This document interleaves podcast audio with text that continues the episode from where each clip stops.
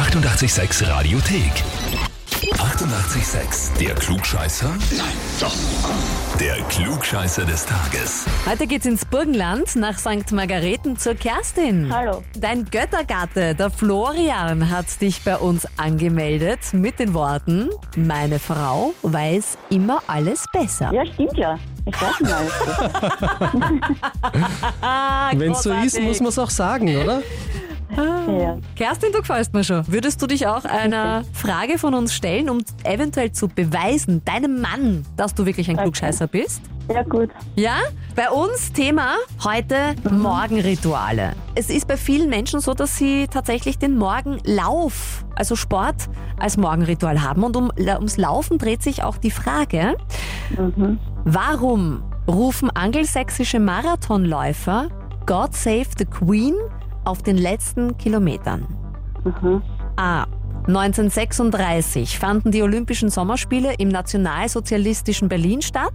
Die letzten zwei Kilometer von diesem Marathon führten beim Reichskanzleramt vorbei und aus Protest gegen die aggressive Außenpolitik Nazi-Deutschlands riefen die Läufer dort God Save the Queen.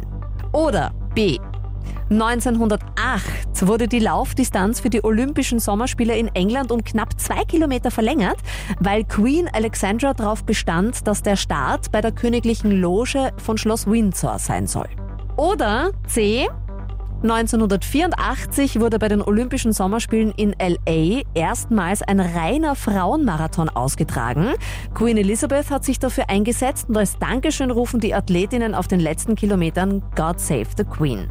84 ist ein bisschen spät, würde ich glauben. Ein bisschen spät. Ich würde sagen, ja, für den ersten Frauenlauf. Ich würde sagen 1908.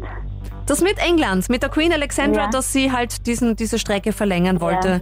weil sie bequem von der königlichen Lounge zuschauen wollte, sozusagen. Genau. Und das ist vollkommen richtig. Gratuliere, ja. Das war nämlich, nämlich eine lustige Geschichte. Also das Ziel war fix, nämlich das neu gebaute Olympiastadion. Und äh, dann wurde von dort die Strecke vermessen mit der damals üblichen Marathonlänge, ist man aber nicht bis zur königlichen Loge gekommen. Ja, das wären nämlich nur 40 Kilometer gewesen. genau, Deswegen ist ein Marathon jetzt immer 42 Kilometer, oder? Ja. genau, weil es war klar, dass sich nicht die Königsfamilie einfach zum Startpunkt begibt, also hat sich der Startpunkt zur Königsfamilie begeben müssen. Und das waren Genau. dann eben 2,195 die mehr als die Ja. ursprüngliche Distanz. Genau, und jetzt bedanken sie sich zynisch bei der Ja. Queen für diese zwei extra Kilometer. Okay.